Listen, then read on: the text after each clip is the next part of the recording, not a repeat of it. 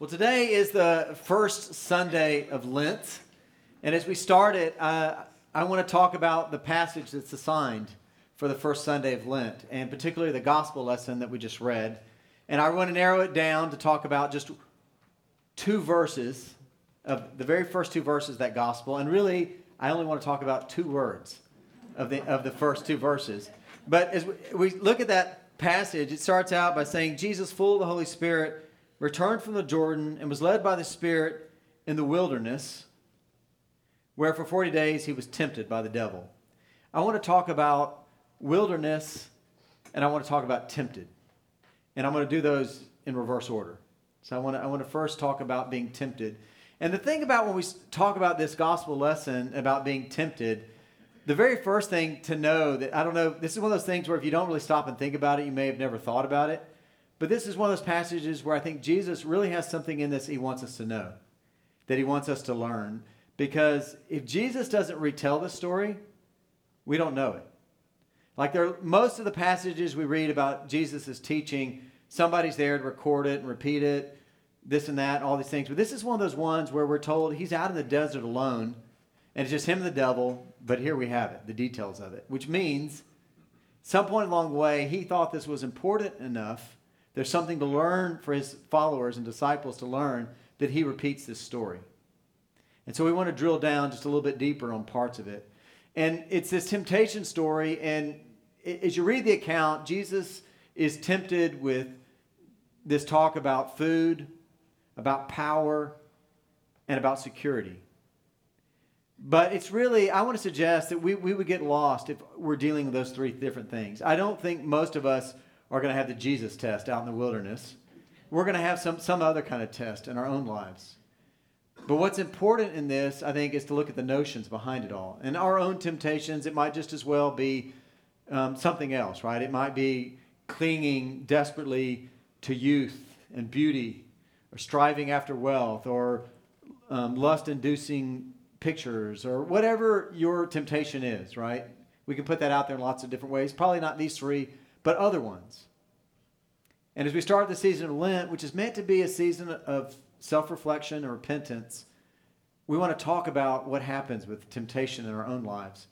And I want to suggest to you um, something you may not have heard because it's, it's sort of the other side of a coin that we never talk about. But when we talk about temptation, there really are two sides to it. And the one we always talk about, I think, is how temptation is luring us towards something, whatever that thing is that we want that we think we need, or whatever else that we're being lured to. or But we don't stop to think about the other side of it, which is what we're leaving, what we're being pulled away from and being drawn away from. And ultimately, that is the relationship we have with God.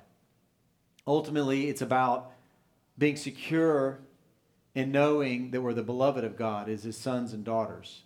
And, and we've said it before, but all sin, the definitions of sin, are ultimately about denying who we're meant to be in God. There are lots of ways to phrase that in particularities. But it's so as we give in to temptation, we're pulling ourselves away from who we're meant to be. And there's a real sense in which we're losing our true identity. That's why I titled this uh, Identity Theft. This idea that the dark powers, that evil, that Satan, whatever we're going to view this stuff, wants us to forget who we are. Wants, actually wants us to steal away our identity. And it's a different way for us to look at it, right? Because when we talk about temptation, there are lots of places where we can get we can just jump up and down and talk about legalism. Don't do this, don't do this, don't do this. You're a bad person if you do this. And we get all caught up in all these don'ts, don'ts, don't do this, and all the all the bits about legalism. But I wonder how much healthier it is for us to maybe stop and think about what we're losing. Like what really is going on is we're forgetting who we are. We're forgetting what we're about. We're forgetting how it's meant to be, all these kinds of things, rather than focusing on this legalism bit. And I've always loved, and I think it goes right into this, how St. Augustine in the fourth century used to say again and again about this about sin. He would say, Love God and do as you please. And this idea that if you if you're living in this relationship with God and in this harmony with God, these things that will draw us away from our from God and from our true nature and from our fellow man, all these different things that are that ultimately lead us to sin, they're not even appetizing when you're walking in harmony. If they are, we get a, a quick, a, a quick, um, loving correction from God. This voice saying, yeah, mm, not sure about that one. Let's go this way, right? I think it's a, to me, it's a healthier way maybe to look at this whole notion of temptation, of what we're losing and what we're stepping away from, rather than dealing straight up with the struggle of what, what's pulling us, because those two are connected. And I'll say more about that in a minute. I think when we look at this passage, there, there are probably lots and lots of reasons why Jesus told this story to his followers. I want to tease out two different things on the temptation part of this to think about and to reflect on. The, first one of these is what this says about um, the devil's MO, what his modus operandi is on this. And I think when we look at it, his MO is usually to try to raise mistrust, to try to get us to, to say something about can we really trust God in that? Is he really listening to that? Does he know the pain we're in? Does, whatever it is. And he does it with Jesus here, right? I mean, because we get Jesus out in the wilderness, alone, hungry, and all this stuff. And now he's coming to him and saying, Aren't you hungry? Is God going to provide? God the Father going to provide? You sure you have enough? Or looking at the kingdoms and saying, Are you enough? You sure about this? Or looking at his security and saying, How do you know God the Father is really going to take care of you? Why don't we go off this pinnacle and see if he's going to catch you? It's always raising mistrust, always raising these kinds of things. And I think we get, we get that into ourselves, right? It applies to us as well. We start to think, Am I enough? Or what am I missing? And we start thinking about all the ways that this plays into our world, right? Because, like, all, and I'm not, not, I know we probably have people in the room that are into who, work in advertising. So I'm not. I love our people in advertising. But I think a lot of advertisements, part of advertising is to say you've got this great need. You're, you can't possibly be satisfied where you are because you need this, and then you'll be complete, or whatever else it is. And this idea that we're, we're, we've got to raise this notion that you're fundamentally, you don't have what you need, and that you're insecure, and that it's not enough. And it goes on and on that way, right? That's his MO that he does. And you can see it from the very start. You can think about like if you go back to the passage about Adam and Eve and you think about the story there, whether you're a contextualist or literalist, I don't care right now, but the story is told for its truth. And we get the serpent sliding up, who's basically saying, Did God really say that? You get mistrust. And if he's not telling you that, what else isn't he telling you? And probably if you eat this thing, it's going to be, it's, it's, it's going at this mistrust, trying to lay it further down. And so we get this again. Again, it happens in politics too, right? You get the politician that will always is going to say, you need to be fearful.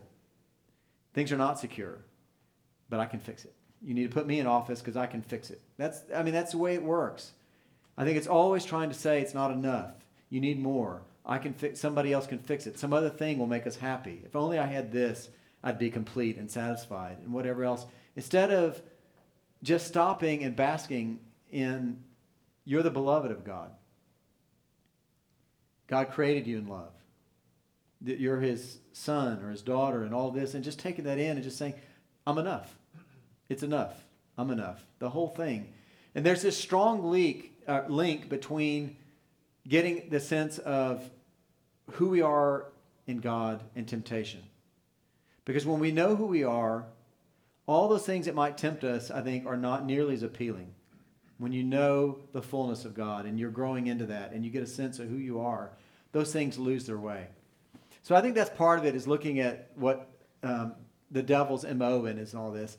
And I think the other part that goes right along with that is looking at how Jesus responds. Because you know that so Satan walk, comes up to him at this moment and out in the desert when he's alone and says to him, as I said before, aren't you hungry? You sure God's going to provide? Look at all these kingdoms. You sure you have enough? I can put you over all of it. Or are you sure God really cares? God the Father really cares. Let's, let's make sure. And Jesus' answer, he answers every time with Scripture. And a lot of times we, we talk about it, and I actually do believe how important Scripture reading and stuff is in helping us with these things. But, but I think it's not enough to say that um, Jesus is answering by quoting Scripture, and it's all from one book. But it's more the words he's saying, because every time he answers, he's basically affirming his conviction about who he is and who God is and what and God the Father is and what we're doing with all this. So it's like, you want to change these stones into bread?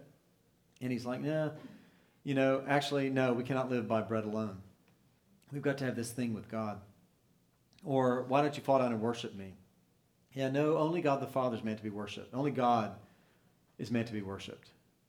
So we're not going to do that. So again, he's affirming, he's, he's drawing back and putting right in his conviction about his trust and where he is on this. Or throw yourself off. No, we're not meant to test God that way. He's drawing back. Jesus is every point affirming his conviction about who he is, who God the Father is, and what he's about. And he leaves the desert even more sure, I think, the way it looks. And all that speaks into us as we think about our own temptations that we face. If we can remember who we are to our core, it will help us to easily to say no to these things that might want to tempt us. And the truth is, at some point in our lives, all of us have faced difficult times of temptation. Things we want just because we want it. We may not control it, but we want it. And we want to try to game the system any way we can. We don't care if we're breaking some rules for it or whatever. We, we've all struggled at some point with some kind of something that wants to pull us away from God. And to me, one of the many, many reasons we would talk about why this fellowship is so important is because the, part of what the church does, the many parts that the church does, is to come every week and, and remind us that we are sons and daughters of a loving God, that we are the beloved, that Jesus goes, God and the Son goes all the way to the cross for us and what that means for us. And the more we can take in the depths and breadths and height and all the stuff of His love and we can just lavish in it, the easier it is for us to know who we are, be clear about our identity, and to be able to say no to these things that tempt us. There's a popular um, radio program that's on Saturday. Saturday, some of y'all will know it, but he'll always say, "Now on to Act Two. We're now on to Act Two of the sermon. So I want to that the first part I want to talk about was this first word, temptation. I want to turn now and talk about wilderness for a minute and talk about the desert. And that one of the things I like about Lent is I think we get to say things that are harder in Lent. We get to say things that um, people oftentimes don't want to hear. And it starts with Ash Wednesday, right? I mean, if you can imagine any other time of the year, if you came up to me and I said, Yeah, you're going to die to you, you'd be like, Oh my gosh, that guy's weird. But on Ash Wednesday, that's exactly what we do. You come up and we say, Yeah, you're ashes, you're, you're dust, and you're going to return to dust. You're going to die. We get to say hard things. And I want to say one of those hard things right now as we, as we think about the place of desert or this place of wilderness for a minute in our spiritual lives. And, you know, so Jesus is led, he's baptized, and the Holy Spirit leads him out into the desert, into this wilderness. And whatever you want to say about it, it's a place where he's alone. I think about it as being this place that, where it's dry and he's alone. And then all these things start to happen. And I think most of us can relate to this, right? That we've all been through places that are dry, where we're alone, and stuff is happening. It's, it's our own desert places. And it happens in all kinds of shapes and sizes, right? It happens in all kinds of shapes and sizes. You can be sitting in your car, shedding tears because you've been passed over for some job or you've been let go from some job. You can be in a place where you feel like you're the only person there in a hospital waiting room with something going on with some loved one or by their hospital bed. Or you can be walking out of a courtroom thinking about the hundreds of people at your wedding and now you're walking out alone after a divorce. Or you can think about praying hard on your knees and not hearing God's voice at some passage, and it feels dry and it feels lonely. Or people who have struggled um, to have children and the heartache that goes on and the desperateness of that and the, the desert of that. Or people who've struggled with relationships or all these different things. We, there are all kinds of shapes and sizes of the deserts that we head into. And in that place, though, it's, it's a lonely place and it's a dry place and it's a, it's a hurtful place. But just because it's that, and just because it's a place we don't want to sign up to go to voluntarily, doesn't mean it's not a good place. It doesn't mean that something good's not going to come out of it. And I don't know if you've ever thought of it that way, but that's one of those hard things I want to invite us all to think about for a minute. About when you step into a desert, you may not want to go there, but maybe it's something that's going to bear some fruit, that it's going to be a rich place in our spiritual lives. I was thinking about this. One of my heroes of the faith is uh, Blaise Pascal. Um, some of y'all will know him from your science days. In the metric system, you know, the measure of pressure is the Pascal. It's named for him fantastically brilliant guy and a seriously, seriously devout Christian. I mean, like he he used to wear this jacket where he had embroidered on the inside his prayer of self devotion. And I guess whenever he got tempted, he didn't want to leave. He would open up his jacket and read his prayer that was written there. But fantastically brilliant guy. But he, he talks about in his own writings about not even knowing how to pray sometimes about things like illness.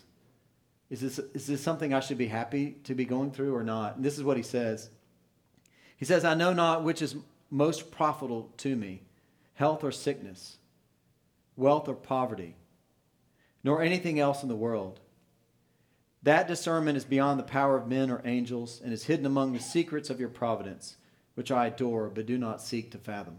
This idea that he doesn't even know for sure should I be glad I'm sick because it's going to bring something good, or should I be praying to get out of it? So he's kind of just surrendering into the mystery of God.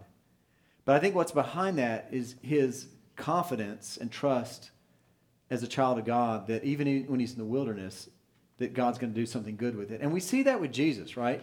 So Jesus goes in the desert today, but when he walks out, he's borne fruit in his own life. He's, he's super clear about who he is and what his purpose is. He's dealt with these temptations from the devil. He knows what he's about. He knows where he's going. He knows what he's going to do he's got this fruit that came from his time in the desert. One of the more interesting uh, retreats I've ever been on, um, they invited everybody that was in attendance at this retreat to make a, a, life graph. And the way this worked was you were supposed to um, draw out all the years of your life, and then you were supposed to go back in and write down every significant, super significant event, good and bad. And so you wrote all these down on the on the axis on the bottom, and then after you did that, you were supposed to go back on the, uh, the y axis and you were supposed to plot where you were spiritually. And when you did this, for most people in the room, you could see these times in the desert that you did not want. They either brought growth right then or right after it. It was one or the other. And so you, you walked away with a little more confidence saying, Yeah, I don't want to go there, but if I am there, I need to just surrender it because something good can come out of it. And that brings us back uh, as we wind this thing up to talking about Lent. Because part of Lent, we give up things as part of our fasting. But I think part of it is a, sort of a voluntary step into the desert. You know, it, particularly as we give up things that are part of our anesthesia towards the pain of life. When you give up the drinks you have or the whatever else it is to take your mind away from your loneliness or from your pain that life isn't turned out exactly the way you thought it would or you, that you want or all these things. And part of the invitation of Lent is to step into that desert and to sit with those things. To sit with them and to see that God's there with you in them. And to recognize the fullness of God, that you're his beloved, that you're a son and a daughter. And this place of, of bringing that to him with a conviction I'm going to have this conviction for you is we surrender it to Him, fruit comes out of it. God will use that broken time, that hurtful time that we're in these desert places, facing down things we don't want to face. He will help bring something, some spiritual fruit out of it as part of who we are and what we're about. That's part of the invitation of Lent. So, well, as we as we head off now into the the second full week of Lent, the the first full week of Lent, I want to invite you to think afresh about temptation not about what's pulling you away this way that you that's tempting you, but what it is you're being pulled away from. And turn back around this way and embrace the God who's there ready to embrace you. And experience his love and his sonship and, and go from that place. And the second thing I to encourage you to is be okay with stepping into the desert, even just a little bit. Give up something that's numbing, part of your um, avoidance of whatever that is and be willing to step into it and give it to God and watch what God does with it and the opportunity to grow in it through it the way I think it usually works out. I'm praying for you as you head off into Lent. Let's pray together. Gracious Lord, you love us and you, you keep loving us no matter what. For this reason, we are enough. And things may push us to doubt or mistrust you. But by your grace, help us to know and experience you in ways that will give us courage, confidence, and hope to remember that we are your beloved children. Secure in you, may we give our lives to you and seek to please you. When we miss the mark, help us to come back. It's in Jesus' name we pray. Amen.